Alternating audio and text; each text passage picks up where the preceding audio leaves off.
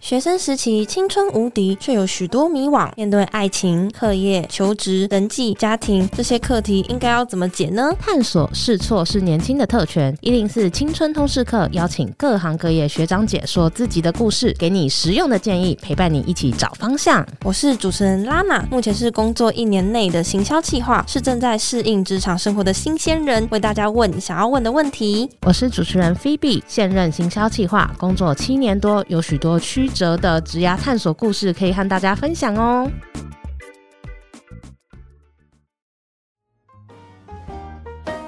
我们这次啊要来尝试新的计划——高中生的问答系列，所以我们收集了很多高中生的烦恼，也列出了很多大家好奇的几个问题。我们会分成人际、升学、社团、课业、恋爱等主题，发布成不同的短集，回答你心中的疑问。我们这一集啊，我想要讨论的是人际相关的问题。如果说被同学排挤了怎么办？如果说被人身攻击的话，就觉得好困扰，要怎么反击呀？不擅长聊天的同学又要怎么样才能够融入团体呢？我我们这一节啊，有邀请到高一的学生来为我们发问，也有邀请到辅导学生经验丰富，然后又有教学经验，也有企业服务经验的王老师，还有两位大学生一起来分享自己的经验，给烦恼的你一些参考与慰藉。那让我们来欢迎今天的来宾。首先，麻烦王老师介绍一下你自己。欢迎王老师。好，那两位主持人，还有我们现场有三位来宾，我们听众大家好，我是 Spring 哈。那很高兴有这个机会来到这个平台上面跟大家。家排忧解难，希望待会待会分享的内容对大家会有些帮助。哇，谢谢王老师，能够请到王老师来上节目，相信真的能够让高中生遇到这些问题呀、啊，能用更专业的角度来帮他们解惑哦。那我们再来就欢迎震撼，震撼做一下自我介绍吧。大家好，我是高医生代表，我叫做震撼。那我有很多的烦恼，都想要提出来让大家解惑。谢谢震撼，震撼可以代表高中生来讲出高中生的心声。那再来呢，我们邀请就是大学生大姐姐代表 Dream 来介绍一下自己。大家好，我是就读国立台北教育大学的 Dream，过去有担任过高中的社团老师，所以可以来给大家一点小小的意见。哇，我们欢迎 Dream，尤其是当过高中社团老师，一定会很多高中生跟你亲近哦。那我们再来就欢迎一下 Joy，介绍一下他自己吧。Hello，大家好，我是就读国立政治大学公行系四年级的 Joy，之前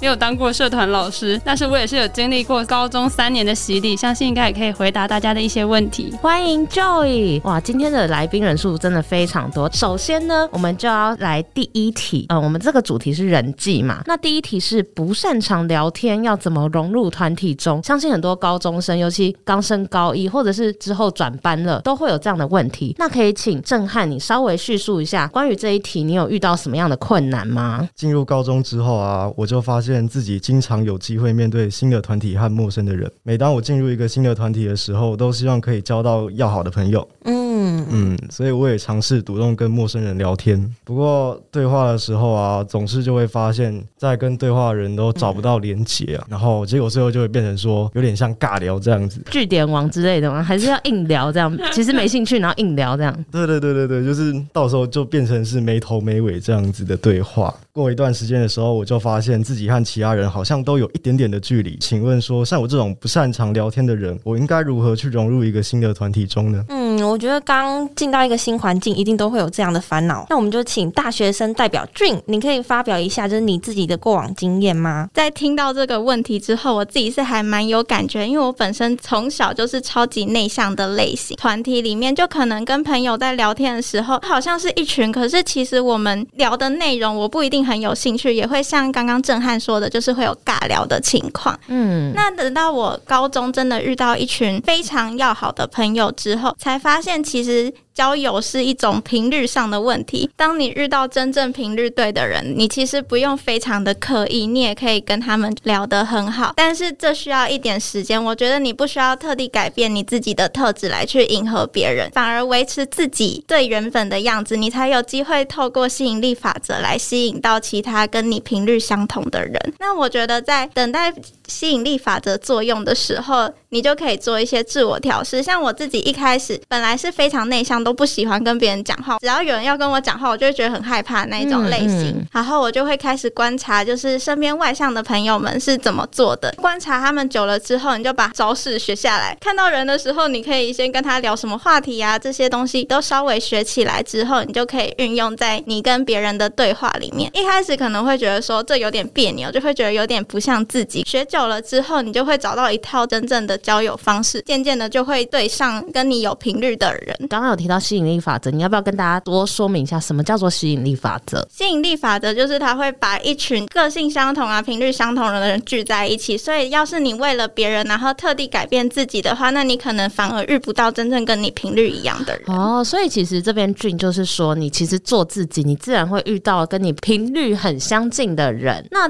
不知道 Joy 你的想法是什么呢？自己觉得应该算是一个外向的人，就是是会去找人家讲话的那种，就我话很多。我觉得话题这种事情真的就是勉强不来的，尤其是你如果硬要聊的话，其实对方也会发现频率不对，那就是不要勉强，然后也不要觉得自己是一个，哦，我是不是很不会交朋友，很不会聊天，就不用这样子想。那我自己想要给的意见就是，像刚刚有讲到吸引力法则嘛，你要懂得展现自我。另外一个，我觉得如果你找不到话题的话，去参参加需要办活动的社团是一个很好的方法。哦，真的，嗯，办活动的过程中，你们谈论的东西就会自然而然的有一个话题，比如说围绕在活动上面，或是一些想法等等。那这里就可以再延伸出更多其他的话题，你也不用担心说啊怎么办，我要聊什么？再来另外一个就是，你想要交朋友，就一定要勇敢一点，踏出第一步。不管是你主动去踏出第一步，或者是别人踏出第一步邀请你的时候，你就要勇敢的去答应，不要退缩。嗯，其实像就有这样讲啊，就是。你去展现最自然的你，那我们也希望说，那 Spring 老师可不可以给震撼也一些建议呢？那我想说来分享自己的那个小故事哈。以前我是在宜兰长大的，那我们那时候宜兰到台北念书哈，每次回家都要买火车票。嗯，那我们宜兰小孩子也都是很内向嘛，对不对？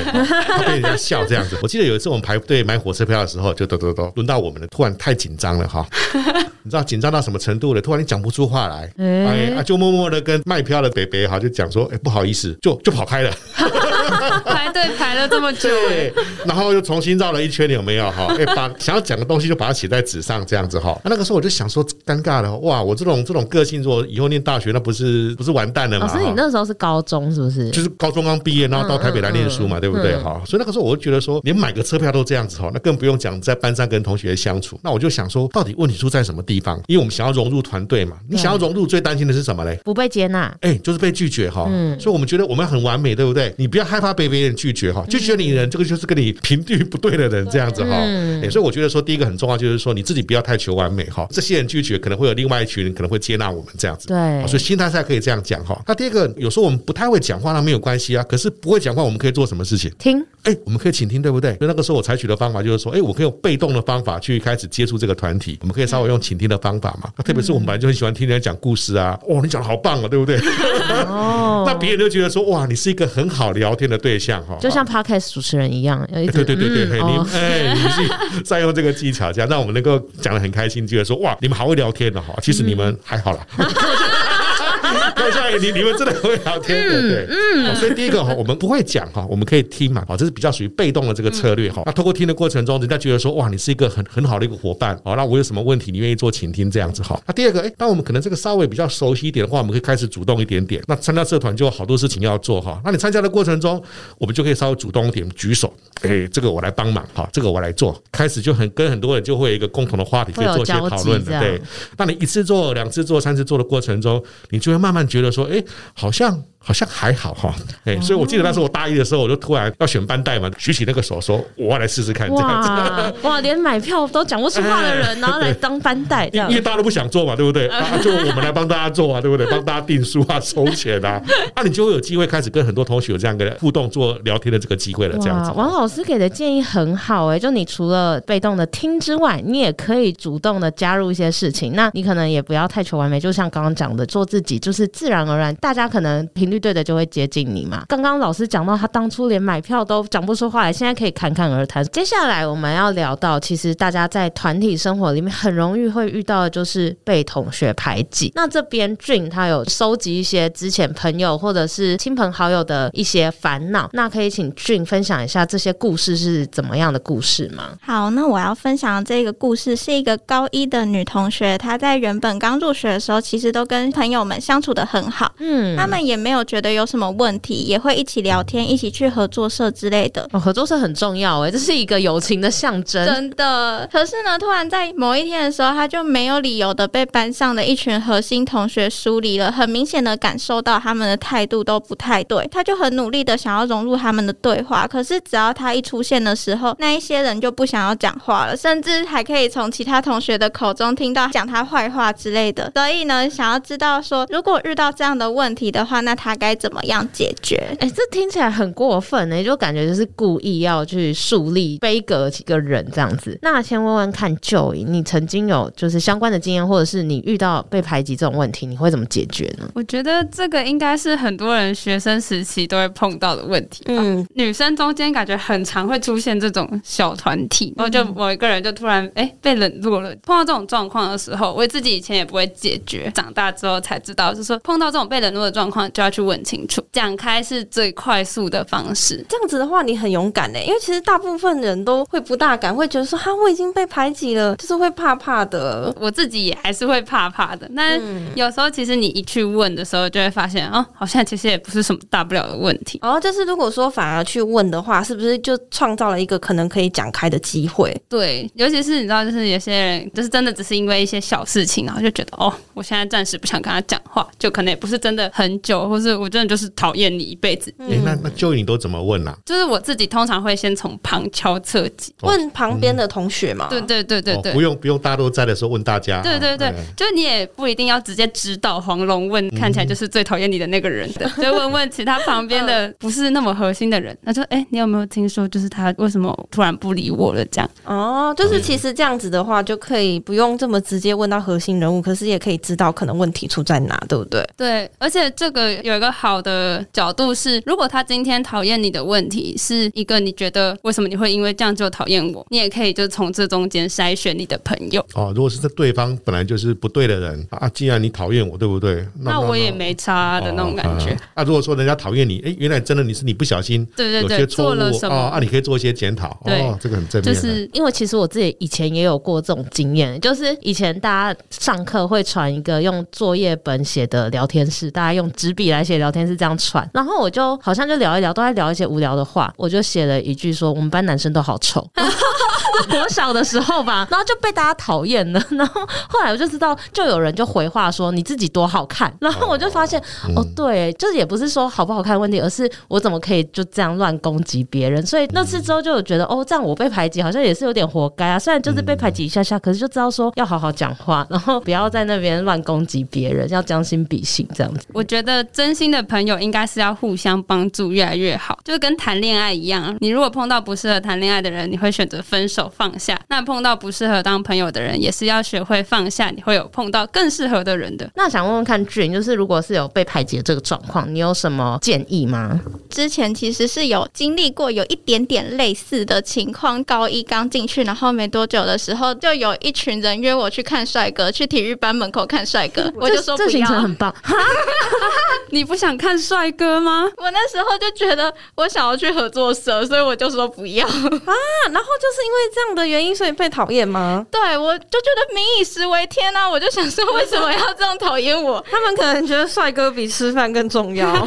就是那一整年，就是几乎就是完全没有任何联络，没有讲话，而且他是有一点想要让你感受到你有一点被孤立的那种感觉，就是有一点像这个案例。可是他们没有到非常严重的排挤。那我那时候其实一开始会有一点点小难过，可是我后来就想说，啊，就因为不想看帅哥被排挤，然后还。因为这样心情不好也太冤枉了。对啊，是真的。我那时候一开始是先想说，我除了不陪他们去看帅哥，我还有没有得罪他们？可是因为其实才开学一个礼拜，我根本没有太多的空间可以得罪他们。所以我审视完自己之后，我就觉得 OK。那如果是因为这种事的话，那就算了。后来我就去找其他的朋友，只要没有把他们看得那么重要的的话，其实他们如果做什么事情，心里也不会有这么难过的感觉。难怪他们就是也没有说真的很认真的排挤你，就是有点像孤立你。对，因为我觉得他们排挤的理由是一个特别神奇的理由，对，就是也没有说感觉是真的很值得生气的事啦。而且通常如果你要讨厌一个人，你要找到一个合理的理由，然后去拉班，嗯、这样子他们才会越来越多人。可是这个理由如果讲出去的话，就会让人觉得很好笑，聚集不到那么多同类。哦，真的，而且听起来就是感觉俊就是有理性的判断，说其实这根本就跟你有没有做错事啊，或者是你是不是有得罪谁没有关系嘛，所以就可以不用理会他。对。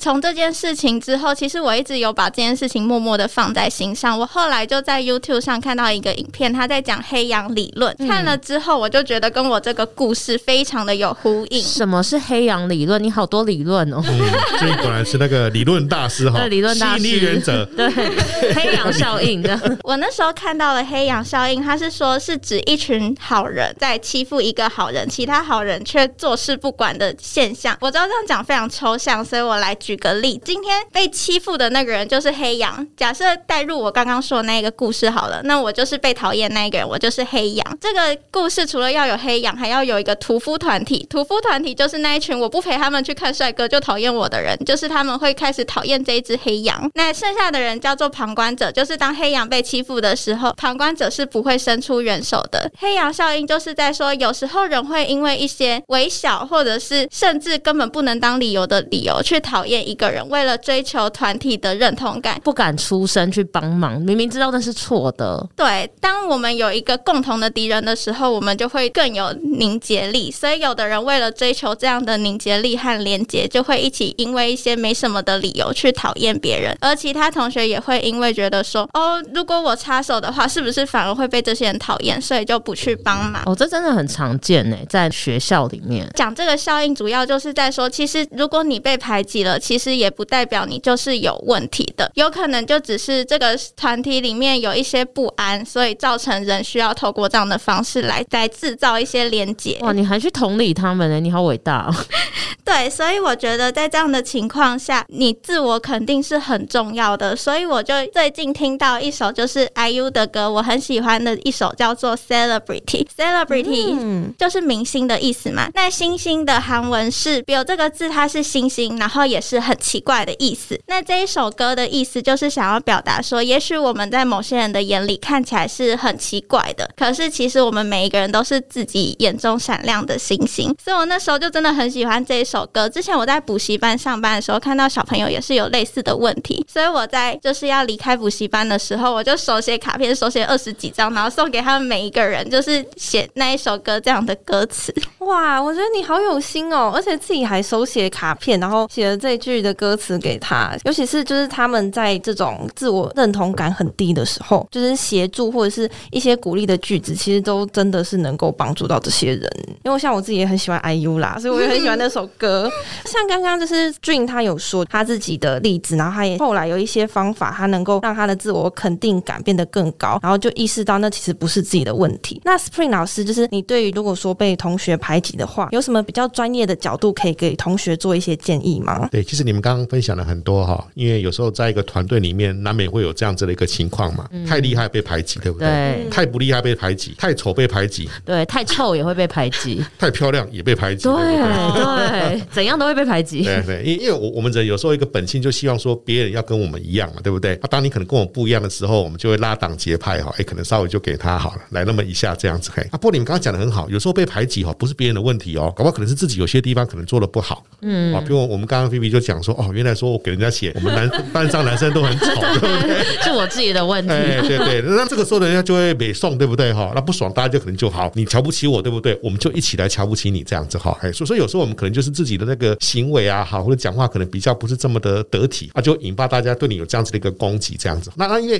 一般来讲哈，会让人家不太爽的，一般都是比较自大嘛。那别人应付自大的方法是怎么？就是联合大家来去应付你这个自大哈。所以第一个，当我们可能遇到这个情况的话，要稍微了解一下，说到底事情的情况是怎样？哎，对对对对对。刚刚 Joy 讲的很好，就是说，哎，那如果是这样的话，我们就不要傻傻的，有没有在那边心里面在那边纠结老半天？我们可以旁敲侧击去了解，说到底问题是不是发生在我们自己的那个身上？哎，如果真的是的话，我们就诶稍微改善，改对对对。那你的改善一定会让对方大家可能可以看得到这样子哈，甚至说你可能可以公开的跟大家说，不好意思，我有些地方真的是没有照顾到大家这个感觉。那换一个方向，如果说真的不是我的问题，就是我就长得太漂亮了，我曾经就是这么好。对，那你们对我不舒服，那那那问题就不是在我身上了哦，可能是在你们自己的那个身上这样子哈啊。所以这个时候有几个法门来跟大家稍微分享一下哈。第一个就是说，有时候我们人身上都有那个雷达，有没有？嗯，你要做什么事情呢？有时候我们去搜寻那种对自己好像看法不太一样的这个雷达，那你明明知道说那个资讯对你来讲可能是不公平，不是不对的，就这个时候你要把那个雷达关掉，哎，就不要去不要去接收那些不对的这个资讯。关掉之后，你可以把它放在谁的身上呢？就你们刚才提到的是说，可以把它放在一些对的人、对的团体的这个身上，这样子频率对的人。哎，对，我们都很希望说能够和一些让我们觉得很感动的人一起做感动的事情。对，哦，所以这个就是一个我们可能可以调整自己那个讯息接收这样子的一个方式。但我的想象哈，我们多数人哈不太可能会是去排挤别人的人，也不太会是那种被排挤人。我说多数人呐，对啊，如果说我们遇到这种现象要怎么办呢？像最近有一个韩剧哦，叫。还有明天，前面两集就讲的就是说，有些人因为他就要拯救这些想要自杀的这些人，他其实很多人的这个自杀原因是什么？因为他小时候有类似这样子一个创伤，那有蛮多的创伤来自于什么地方呢？家庭，哎，家庭或者小时候就是被同学霸凌的。第一集跟第二集他谈的就是这个故事哦，所以有时候你不要小看说，哎，我们这个同学剧没有分享那个黑羊效应哦，你不要当那个旁边那个白羊。那个同学如果说从小这个心理没有把他给照顾好的话，会延续到长大。哎，对对对对，所以我觉得说，当我们看到这种现象的话，我们可以挺身而出一下哈。可是我们挺身而出又担心被别人讨厌。对不对？那怎么样个挺身而出？这个就很重要。哦，像以前我们在高中，因为你说我们男生不会霸凌别人哈，其实也会有，因为阿鲁巴算吗？对啊，现在还有人玩？真汉现在还有人在玩阿鲁巴吗？阿鲁巴哦，好像有。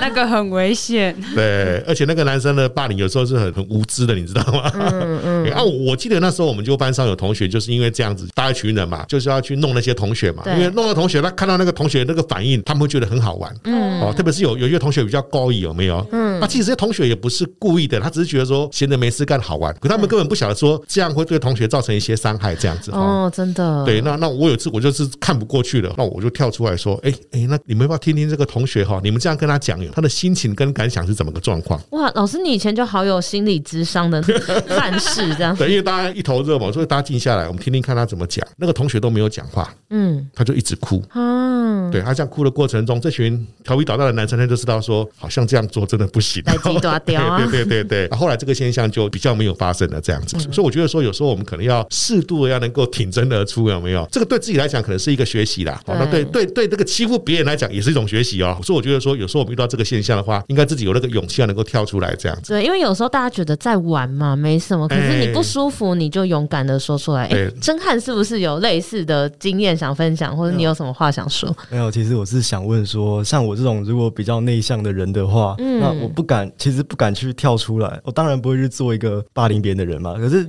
其实我还是会看到可能会有霸凌的问题，可是像我这样比较内向的，有没有什么方法可以跳出来捍卫他的？哦，我们跳出来之前，我们可以先做什么事情？你觉得？比如今天有个同学被霸凌嘛，对不对？一群人在那边嘻嘻哈哈的，是一下子叫你跳出来，我我我蛮不好意思，怕怕的。那那那你可以先做什么事情？你觉得？观察环境吗？跟跟老师说吗？欸、我觉得，哎，大家可以脑力激荡一下，可以先从陪伴开始嘛。陪伴谁？就是被欺负的那个人，就是在那个当下的时候，你可能不敢跳出来，但是那些人。那群人散的时候，你可以走过去跟他讲几句话，或者是只是陪他去合作社，或者是买个小零食给他，都会是一个让心情好过一点的方法。对，刚刚那个就一个很好的一个建议，这样子哈，我们可能短时间还没有办法，对不对？至少说我们可以先陪伴他了，让他知道说有人在支持他，有没有？嗯、那第二个，你跟他陪伴的过程中，你可以跟他有有一些对话嘛？因为有时候他的这个心理素质真的是比较低嘛，对不对？嗯。那对话的过程中，说不定你可以给他一点勇气啊，让他做一些表达哈。因为我们也发觉说，被霸凌的人有没有常常都会透露出一种讯息？哎，你们来霸凌我。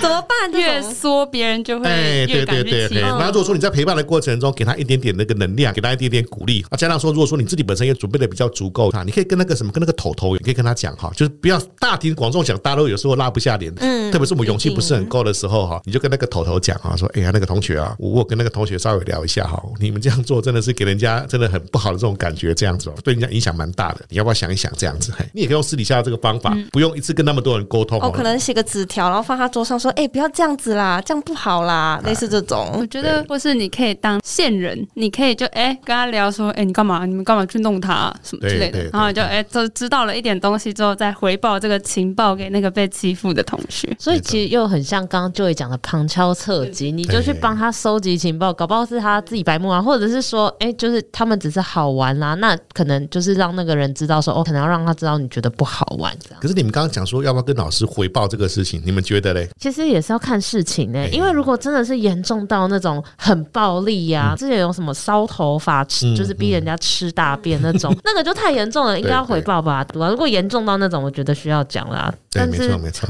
不严重到什么程度，这个也好难界定哦。老师，你觉得怎么样？这个也蛮主观的啦哈。那我的做法就是说，如果说我是被欺负那个同学，这个被欺负会不会已经到了那种受不了这个程度？阿姨受不了，他不好意思讲，我受不了，我可能我就会讲哈。对，所以我可以用我自己当做这个标准，就是换个角度，如果我是他的话，哎啊，如果说我真的就有点扛不住的话，那这个时候我可能就会真的跟跟老师做这样子的一个。那当然，我跟老师讲的过程中，我也不会说就是这么白目的哈，就跟老师讲说，哦，他们在欺负他，你要处罚他们，应该不是这样子，也要稍微照顾到被欺负的这个同学，还有欺负同学的那一群人。那我想说，你可能在沟通的过程中多一点点小心的话，这个老师大概就知道说这个意思可能是什么了。有的老师也是很很怕事的那种，对，不是很怕事，有没有？很 很冲动的，这个你跟他沟通可能就比较有压力嘛。那像学校都有类似这种辅导老师，班班上这个课程刚好有这个辅导老师，那妹妹可能辅导老师这种技巧可能稍微好一点点哈，啊，你就可以跟一些辅导老师做这样子的一个沟通。那由这个老师再去跟其他学校的老师做沟通，那这也是一个可以用的这个方式，这样子。了解。所以像这个被排挤这个议题啊，哦，大家真的蛮多想法的。看到被霸凌的同学的时候，你可以有很多的选择。就算你是内向的人，你也可以有陪伴的方式，或者是你可以帮忙收集情报。那或者是我们也可以判断这怎样的状况会是需要去告知老师，或者是说我们自己要硬起来，让人家知道说我是不能欺负的哦，这样子。所以其实就是大家可以参考看看，大家分享了很多的方法，这样。那再来第三题，因为外在而被同学人身攻击怎么办？就也可以分享一下，就是你收集到有一些朋友的状况吗？我自己听到的故事啊，她之前因为身材，就一个女生，她的身材比较圆润一点，然后就会被其他同学笑，就可能会说哦，肉肉女啊，然后就走路看到你的肉都在弹啊，就这种很坏的。可是他就很不喜欢这样子，他就觉得如果就是讲说，哎，你们不要这样讲啊，他们又会再被笑得更严重，整个团体的气氛会被他搞得很僵之类的。然后他就会觉得说，那这样我就是要默默忍受吗？还是有没有其他更好的方法？嗯，我觉得有些人可能在还不知道怎么样去开玩笑的时候，有些人可能讲了这些话，他就会讲说啊，我就是讲话比较直接啊。可是有时候讲话太直接，其实那个叫做白目啦。诶，那如果是俊的话，你遇到这个情况，你会觉得说要怎么样解决会比较好？我自己。以前在补习班工作的时候啊，就有遇过一个学生，虽然身材也是肉肉的，而且是在国中阶段最容易被嘲笑的阶段，可是他用一个方法，我觉得可以让大家参考一下。嗯、那这个方法就是，就是当他本身就已经知道自己是一个身材圆润的人，他就会直接说：“大家好，我是肉松。”他只要一到一个地方就说：“大家好，我是肉松，因为我的肉很松。”他就每次去到任何地方都这样。那这样子同学就会觉得说：“哎、欸，你都。”已经这样承认了，那我还能说什么？真的，之前我有看过一部电影叫做《歌喉战》，嗯，《歌喉战》里面有一个角色叫做菲艾米，菲艾米她就是自己讲自己叫菲艾米，就有人问她说：“为什么你要叫菲艾米？”她就说：“因为我知道你们私底下怎么讲我，所以呢，我就自己先承认了。”哦，真的，而且有时候大家在讲这些玩笑笑你，其实是因为你会有反应。我说不是啦，我没有很胖，哪里胖你才胖？大家觉得好玩。可是当你今天你就自己对号入座，大家就没话讲。对，分享给大家这个方法。可是如果心理素质没有那么强大的话，就是斟酌使用。可是可以提供这个方法让大家知道可能会有效。那我觉得就是在面对这样子别人比较不友善或不成熟的对待的时候，我觉得还是要做一下自己心理的调试。像是我很喜欢一个韩国艺人是华莎，华莎她就讲一句话说：“如果我不符合美的标准，那就让我成为那一个标准。”哇，好霸气的发言哦！对，因为他刚出道。到的时候就是因为被说长得黑啊、长得丑啊，就一直被说赶快退团。他是妈妈木的成员嘛，那、啊、他就一直被说要请他退团。结果他后来现在也变成大红大紫的 solo 歌手，所以我觉得这个故事是非常励志，也可以提供给大家。面临这样痛苦的人做一个参考。对，我觉得就像刚刚讲的，因为刚刚有讲到妈妈木这个例子嘛，刚刚讲的华莎这个女生，她原本是被大家讲说她是团体里面最丑的，可是因为她很有自信，所以她反而现在变成团体里面最红的人。就是如果你对你自己够有自信，然后如果真的别人要这样子讲你啊，你够有自信的话，其实你也不会因为他们口中的你而受到干扰啦。而且我觉得其实有些用词、形容词它是中性的。今天你觉得胖是不好的，那它就会变成不好的。然后或是你觉得臭是不好的，或是黑是不好的，它就会变成不好的。所以刚刚讲那个例子很好，怎么去诠释你自己有的东西，怎么接纳自己，其实也会改变，就是你对自己的想法跟当别人评论你的时候，你是怎么想的。那再来想问问看，Joy，如果面临这样子的困境的时候，你会怎么处理呢？就是我的想法跟俊是差不多的。那有一个自己调试的部分啊，一个很重要的点就是要认识自己的美。你觉得哦，我的鼻子很大，然后都被笑，你可以去看。你觉得你的鼻子很大，但你鼻子大会怎么样呢？显得你嘴巴小，显得你脸很小啊！你要找到自己身体你有自信的地方。如果有一些地方，比如说你觉得胖，也不喜欢自己长这个样子，那其实你自己既然都不喜欢了，那你要不要试着去做出一点改变？就是你不要因为别人而讨厌自己，你应该要觉得漂亮的地方，那你就要有自信；那你自己觉得不够好的地方，那你就去改变。比较具体一点的话是这个样子。嗯，就是如果说你不好的地方，那你就想办法改进；然后你美的地方，你就大方承认你的美。接纳最原始的自己，就是无论是好的地方或是坏的地方都接纳，这样子。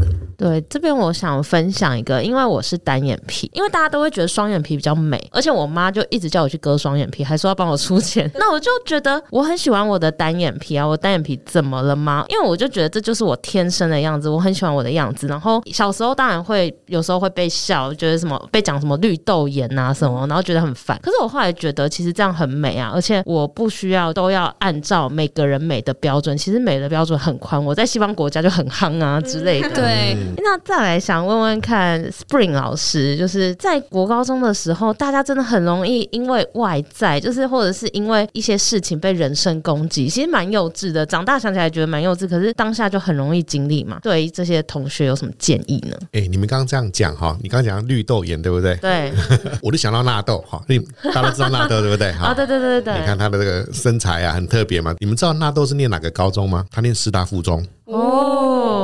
啊，你你们猜他在学校成绩好不好？应该是很好吧？哎、欸，他成绩非常非常的好哈。哦，纳豆就是这样长相嘛，对不对哈？嗯。他他发帖说，只要他在的地方有，大家都会拿他开玩笑嘛。开玩笑，他他就是你们刚刚讲那种肉松有没有？他会自我解嘲哦。嗯。他就发帖说，哎、欸，只要他在的地方，大家都充满欢乐。嗯，是因为他都会开自己玩笑，让大家快乐嘛。哎、欸，对，让他会讲一些笑话哈，然后都自我解嘲哈。然后发帖说，哎、欸，他突然想想说，这好像还蛮乐于扮演这样的一个角色，有没有哈？嗯。有人会觉得说，你干嘛那么辛苦哈？干嘛那么这个自我解？嘲这样，他觉得说大家开心就很好啊，对不对？大家都很喜欢我这样子，他他就觉得说，哎，那如果是这样的话，那会不会说他以后人生的发展方向可以往这方面做一些思考？那我们刚才讲说他在念师大附中成绩很好哦，那你可能可以去念台大啊什么什么什么系什么系那种很好了。那当下就觉得说，那既然说我的使命有没有是要让人家开心有没有，带给大家欢乐？对。后来我没有记错，他应该是念台艺大好还是北艺大？我有点我有点记不起来了。他就去念这种科系这样子哈。那当然说，因为他他有他的这个他的天赋嘛哈，他的这个喜好这样一一路这样子往这个方向走。他表现也很棒，很优秀。这样，Vivi 也讲说，就是说，到底什么叫做美，什么叫做丑，什么叫胖，什么叫瘦，那完全是你怎么看你自己了。哈，当当当你自己那个眼睛都不太对劲的那个时候，不管你怎么样子，你都会觉得说是不 OK 这样子。嘿，所以说，我觉得说要解决这个问题的话，第一个，你怎么去了解自己、接纳自己，可能是一个很大的一个重点。那如果说你愿意了解自己，愿意接纳自己，那别人怎么讲你，别人嘴巴长在他的这个这个嘴上，那你就可以不用 care 这么多了。这样子哈，所以当你可能遇到这种觉得好像有点不太舒服，别人常拿你开玩笑的过程中，你还是想想自己哈。哎，那别人为什么要跟你开这个玩笑？有没有啊？你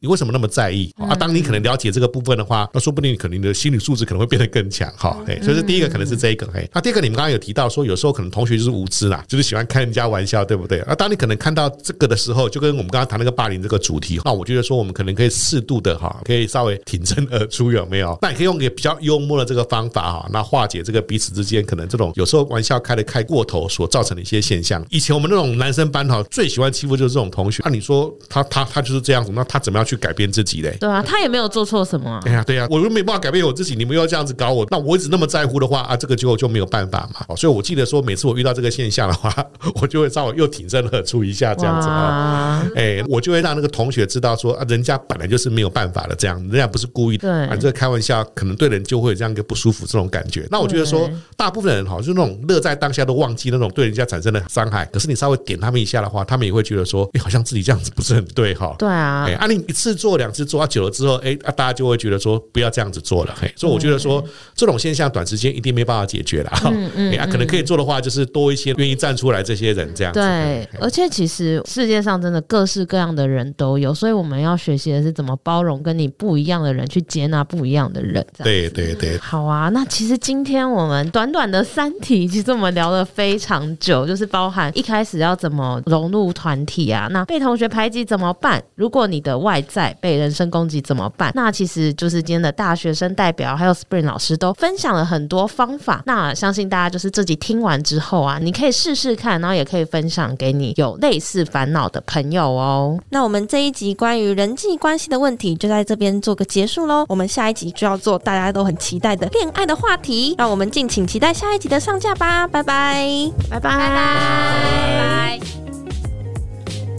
如果你喜欢我们的节目，记得订阅我们，你就不会错过任何上架的通知哦。如果这一集你有什么心得还有收获，也欢迎你到 Apple Podcast 留言告诉我们，并且给我们五星评价，我们都会非常感谢你。